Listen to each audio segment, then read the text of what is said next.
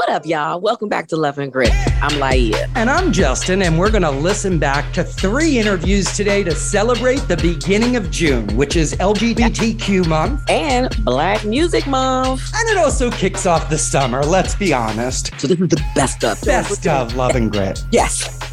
which means that the three folks, yes, we said three folks that we're going to have on the show today, honey, are literally three of the best that definitely define what we are celebrating this month. We are starting out with VINCINT, who joined us season one, right, Justin? Yes, and has just blown up. I mean, is playing very large stages in big cities now. I love that for him. And remember, and- we had him on, he had sung the theme song for Queer Eye when they were in Philly. Yes, yes. And he had just moved to California to like really start his get his career popping. And now it's popped. It's popping. I love it. Along with him, we have somebody who's opened that door for him. We're talking about Philly's own Dyana Williams, the mother and the reason for Black Music Month. I so always love talking to Dyana. She just centers me. Yes, yes. That voice is very centering and soothing. And yes, smart. Yes. She's just so and, smart. Oh, speaking of smart, one of our smartest guests from season two, one of our proudest of the coalition. And I, has I worked think, so hard. Yes, yes, yes. Charisse McGill. Oh. She was just on the Today Show with her French toast bites. You can buy them on all those fun places where you have to get out this summer and spend time on the Delaware River and taste some French toast bites. And she's built an empire from this. And we can say we knew her when. I love that about our show. That's what we do. The Love and Grit Collective. We love our people. Yes, we do. All right, so come and get some of this best of. Okay, so VINCINT definitely looks like a star, but it's the voice that gives him burgeoning icon status, which is why he was a finalist on The Four, was asked to write and sing that beautiful theme song for season five of Queer Eye, and is definitely deep in your marrow. And he's from Philly. It's insane. It's so funny when they reached out about having me be a part of the project. I didn't know that the season was going to be in Philadelphia. They had no idea that I was from Philadelphia. They had just reached out because they had heard my music and they were like, cool, we would love to use one of your songs. And I had just released an EP and they were like, we love these songs, but we would love something unreleased if, we, if you could. And I was like, if you give me a day, I could write a song. And wow. You wrote it in a day? Yeah. You're like, doesn't everyone? but also, I went to school. I went to Berklee College of Music. So, like, if I wasn't going to be able to do that in a day, then I am in a lot of debt for no reason but I got the chance to write the song and I wrote it and they they loved it and then it kind of went from there. Oh my goodness. Is this changing your life? It's been incredible. My EP release and I got I want to say on the first day maybe 20,000 streams and with Queer Eye I think within the first 2 hours it was like 50,000 streams. Wow. And because they're so involved in Netflix as well has been so adamant about pushing me as an artist on their platform. It's just blown up and it's been the most incredible release that I think that I've had. Congratulations. Oh. Thank okay. you. So I just did a whole bunch of VINCINT Krammer and now I, I need to know all your business and all about your life because I need to know your Philly story. Like I need to know where you grew up, what school you went to. Like I just, can you just give it to me in short? Yeah, I'll give you like the Cliff Notes version. Well, yes, I'm from please. 33rd and Diamond, uh, North Philly. North like, Philly. Oh, Philly, that's Philly, a good Philly. Neighborhood. Um, yeah, a good a good piece of Philly. I went to I was in Catholic school from kindergarten until twelfth grade. I went to St. Martin Porres, 23rd and Lehigh, okay, and then I went to Roman Catholic at Broad and Vine.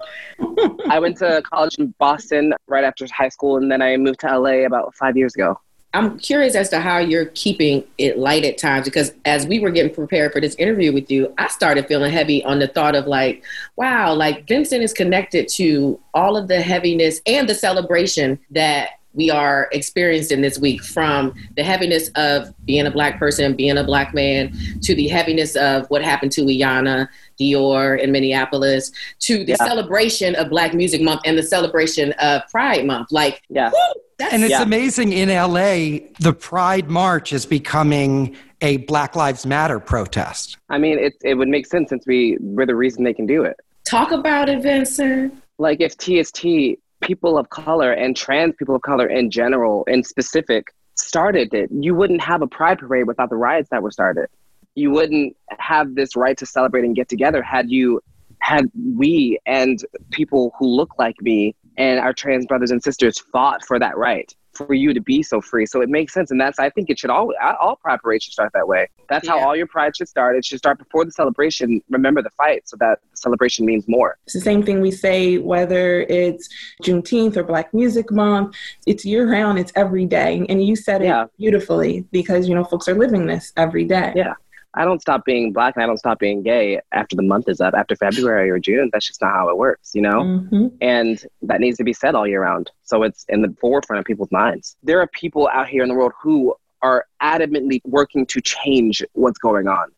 It's not all depression and sadness. And I think that kind of gets lost in the mix because when things like this become a trending topic, then it is shared beyond belief and it causes a great deal of trauma for African Americans because people who are just now seeing this are like, we need to share this and we want you to know, and we want you to see it. And it's like, no, we see it every day because we live it and we know what it looks like. And sometimes I think that overwhelms people to the point where they need to desensitize and they can't really or don't really want to relate to it because it causes too much trauma in their lives. And so it was a joyful thing to celebrate George Floyd and Breonna and see who they were and understand their lives and talk about them with others and educate people on why we are out here as opposed to being seen as rioters. Let me ask you, as an artist, I'm curious. As an artist, uh, a man from Philadelphia, like, how, what have you taken from Philly and brought with you to LA as a sense of, I don't know, like artist development? Like, this is something that I only got because I'm from this town. Yeah. Well, the, the greatest thing I've learned, because my dad was a singer, he was in a uh, gospel group, and that's how I learned how to sing and where I got all of my talent and ideas and things from. And so he would take me around to different venues in Philadelphia. And the thing I learned more than anything from Philadelphia ven- venue owners and Philly crowds is that just because you tell me no doesn't mean I can't do it. You know, just because you tell me that I may not be able to do this doesn't mean it's no, no, no. You think I can't do it. That's a you problem. I know yeah. I can do it, so I will. And so that for me, like, I think Philly gave me a backbone and if you're from Philadelphia, you know exactly what I mean. Mm-hmm. They want to know what you got to offer and yeah. if it's good and if you believe that it's good. And that for me gave me such a confidence at a young age. And I kind of travel with that wherever I go now. So when you first heard of Love and Grit or when you think about the name, how do you think that relates to Philadelphia and what is represented as a region, as citizens? You know, Love and Grit, what does that mean to you? I think it's the perfect name, honestly, and it describes Philadelphia to the T because it's Philly is the place of brother and sisterly love. What I love about Philadelphia more than anything is we will fight for what we believe in. It's a kind of fellowship that you don't know anywhere else, or at least that I haven't experienced anywhere else. Is that when we are fighting for a genuine cause and a cause that we all care about, we are together in it. We're together. Now, you may see us as something else, but I can promise you that we are all in this together. You may not think that we are all together because hmm. sometimes we divide each other, but mm-hmm. what you see in front of you is a united front. And that's love and grit. You know what I mean? That's having the love for each other. And it's also having the grit and the knowledge of like, we're not going to take no for an answer. We're not going to back down. It's just not what we're about. That's awesome. I love that. My new friend. Tell us where we can follow you. if you follow B I N C I N T, I'm the first one and the only one that pops up on anything. Hey, this is DJ Jazzy Jeff. Check me out on the Love and Grit podcast because I'm, I'm. She's been a media personality for over 40 years. She is the person celebrities call when their mouths get them in trouble. She is the inspiration behind some of your favorite Sound of Philadelphia songs, and she is the reason Black Music Month is recognized worldwide. She is Dyana Williams. It, for me, is a distinct honor to work with a lot of the Philadelphia artists. I have coached and been involved with Meek Mill, with Bri Steves, well, Jill Scott, if we want to go way back. And also, I've worked with PNB Rock. I've worked with Dre and Vidal. So I'm very inculcated in the music community in Philadelphia, also as a past president of the Recording Academy, the organization best known as the Grammy organization, where I am still on the board and a very active member of our music community. So it is thrilling and wonderful when I get to see the people that I've worked with elevate, further their climb, and know that I had just a little, little something to do with it it's heartwarming. I'm a good and grown woman with grown kids. I'm a nana. I have a seven year old grandson with Luke Gamble. He's Sunshine. A, he's so cute. Yes, thank you. He really is. He's a very smart, insightful young man. Third generation Gambles. Mm-hmm. Kenny Gamble being my ex and co partner in the establishment of June Black Music Month. Mm-hmm. You know, we know that rock also originates from Black folks. We don't always get the credit for that and the acknowledgement of it. But thank you, Mick Jagger and the Rolling Stones and the Beatles, who have cited the Muddy Waters and the Little Richards and the Bo Diddleys and the great artists that contributed to the establishment and growth of rock music as well. While you were speaking, it just made me think about visibility.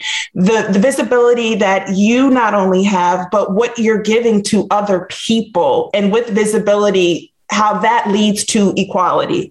I think about that from a global diversity perspective and just the mark that you're making and helping others. It's transformative. It's just amazing for our city, but for just the music scene. And that's huge. That's huge. well, thank you, Rachel. Coming from you, it's a compliment because you are very aware of the landscape. You know what's interesting? I was born in New York, in Queens, raised as a small child in the Bronx, Boogie Down Bronx. And then as a teenager, I lived in Harlem, which is considered by many to be a mecca for Black folks culturally. So that's my combination. However, some years ago, my mama informed me that I was conceived in Philadelphia because oh. my father was in the Navy, stationed at the Navy Yard. So I was like, Mama, when did you think you, I mean, find time to tell me. So, uh, you're originally a Philadelphian, finally. finally. I am originally. We knew. We knew. Okay. We claimed it. Thank you. And yes, and I claimed it too before I knew it was official. So I made my point of entry spiritually, physically in Philadelphia. So I am a Philadelphian. Some good TMI. See, that's that love and grit. She she just yeah. you know she tells us a little bit more about the love part. oh, and I'm sure there was grit involved Stop in the it. process. Stop it. I wasn't gonna go there. What is on your mind when it comes to black music, its progress, its evolution, its representation? Like where where's on your mind? Well, what's on my mind is I hear and see the melding of genres more than ever before. You know, we've got hip hop soul, we've got rock and R&B, country artist, African American country artists, this new crop of the Jimmy Allens, the Brittney Spencers, the Mickey Guytons, that are just dominating in country music now. You have a lot of people who are not happy about it. Those are people who are racist. But then the people who are embracers are embracing this new crop. And, you know, country music, all music, it's for everybody. It's Black music. Its origins mm-hmm. are in Africa and it spread throughout the diaspora and has been interpreted by different groups of people, including Black people. So yes. to me, if you have a pulse and a level of appreciation and you are Asian or white or anything other than Black, Black music is for you as well. And your daughter, she's an artist as well. My like, daughter, Princess Idea Gamble. Yeah, Princess yes. Idea Gamble. Her album was produced by her father, Grammy Award winning producer, songwriter, architect of the sound of Philadelphia, Kenny Gamble. So, yes, Idea Gamble, a singer songwriter. So much talent in this city. And there has been, think about it, we were the first capital of the United States. Considering the Black population that existed at that time, which was quite numerous, Black music was big in this city, and it was played not just for Black constituents. It was the premier music and some of the top musicians right here in Philadelphia. Mm-hmm. So we have a mm-hmm. long, storied history mm-hmm. of Black music and its achievements right here in Philadelphia. Also, the National Museum of African American Music in Nashville, Tennessee. It is in the heart of downtown Nashville. And it should be mentioned that that museum is the only museum in the country that represents all Black music. And that's why all it's genres. so special all, all genres, genres, everything that we've contributed yeah, yeah. to this thing. Yeah. And there's a lot of Philadelphia stories even in that museum as well. Yeah. Mm-hmm. yeah. Oh, yeah. Men, the Rouge, Jill. Mm-hmm. Absolutely. You're mm-hmm. correct about that. Boyz II Men, they were the first diamond artist to mm-hmm. receive that new level in the music industry. Boyz II Men have sold in excess of 10 million units. And they're still together and they're stronger than ever. They had a residency in, in Vegas. Vegas yeah. Listen, Adam Blackstone, listen from New Jersey, Philly, Delaware. You see him on the Oscars, the Tonys, mm-hmm. the Grammys. Adam is of us. Yeah. So we have a lot to celebrate in our mm-hmm. community. Mm-hmm. Lots of talent, lots of excellence. And I love that everyone still stays connected. Like the fact that Adam Blackstone will be at uh, DJ Active's Chill Vibes events or wherever else. It, they never become too big for our city, our region, our folks. We won't let them, nice. Rachel. It's a part of Philly. We will not yeah. let you get too big. We will remind yeah. you. And we're very proud of Amir Questlove yes. Thompson. Amir Questlove Thompson, as you know, won an Oscar for his yes. incredible documentary, Summer of Soul. Yeah. I happened to be there. I was a teenager living in Harlem. I went to see Sly and the Family Stone first time at So that. what was it like for you to see the movie he produced? Because it's so good and you were there. So I'm dying to know what you were thinking. Yeah, I was living for every moment of it because I was there. I was young, but I was there and it took place in Mount Morris Park, my community, where I went all the time. Mm-hmm. So it just resonated with me in a tremendous way. So it evoked childhood memories and also great pride. And because Amir was my intern many, many years yep. ago. That's how I met him. Yeah, and to see is that how you guys connected? Mm-hmm. I, I, met him. That. I met mm-hmm. him at Dyana's music conference. Dyana used to throw the most amazing music conference, the International Association of African American Music. And mm-hmm. yeah, one year he was an intern. The next year he was in the showcase. The next year mm-hmm. he did a mm-hmm. they did a tribute to Jazzy Jeff. It was like they grew as I as I am grew. It was kind of fascinating. But yes, I met him. To be specific, I met Questlove in the line of Dyana's penthouse uh, hotel suite where there was an after party for the gala, and people were waiting in a line to talk to Stevie Wonder. Yeah, we honored Stevie Wonder and several. She's been honoring Black music forever, ever. Thank goodness. Thank, Thank goodness. Thank you. And, and, and, also praise to Kenny Gamble because it was his original idea. He went yes. to Nashville, saw what the Country Music Association was doing, and said, "You know what? Black music generates billions of dollars. People don't think of Black music in those terms, but it is a business and it is one of America's greatest exports. Word, yes. And it is an indigenous art form to our country. We should be very proud. Black music is American music, it belongs to all of us. And I want to say, for the positive upliftment of one's spirit. It is an elevated art form that needs to be regarded just like we see paintings or artwork from the great ones Stevie Wonder, Smokey Robinson, Jimmy Jam, Terry Lewis, mm-hmm. Kenny Gamble, Leon Huff, Tom Bell, the great ones. We need to view that as an American art form that is distinctly ours. So, are you ready to inspire that leap that you've been wanting to take? When Charisse McGill was told how delicious her French toast is, she was inspired to color outside the lines to create the business surrounding her tasty treats. With help from her farmers market expertise and inspiration from her daughter, local artisan foods was born. And so was Charisse's road toward trailblazing. First black woman to own and operate a food establishment in Spruce Street Harbor Park, check. First black woman in the state of Pennsylvania to have her own craft beer, check. And she's just getting started. How long have you been doing this now? Since 2018. So a couple years ago, I have a friend who's good to sniff out the new stuff in the city, mm-hmm. and was like, "You have to try these French toast bites." And I'm like, "What are you talking about, French toast bites?" so he made us start following you on Instagram. Oh, sweet! What a journey it's been to watch, and amazing to watch. Oh, thank you so much. It's, it's been quite the ride. You just go with it. You know, I took a leap of faith from being the director of special events at Valley Forge Military College. Great job. I loved it, but I just knew I could be doing something more. Wait a minute. Can we talk a little bit about your background, though? It seems like you mm-hmm. have to know how to present food, how to promote food. Like, can you tell us a little bit about that? Because that's a special skill set that I don't think people would ever really consider if you're not in the food industry yourself? Oh, sure. From like 2012, 13 to 2019, I managed the Lansdale Farmers Market. That presented a unique opportunity to work closely with independent food producers. And the ones that were doing it right, they were earning six figures. So I'm like, hold up, I think I'm on the wrong side of this tent. So over the years, I've seen businesses start at farmers markets and end up in Whole Foods, start at farmers markets and end up in Walmart. So I'm like, I have to take this seriously. So I have a daughter. She was 12 at the time. She had a lemonade stand in that same farmers market. She made $5,000 in 14 Saturdays, like 14 weeks. Okay. I'm used to lemonade stands where you see a poster. What was special? Wait, was it an adult lemonade?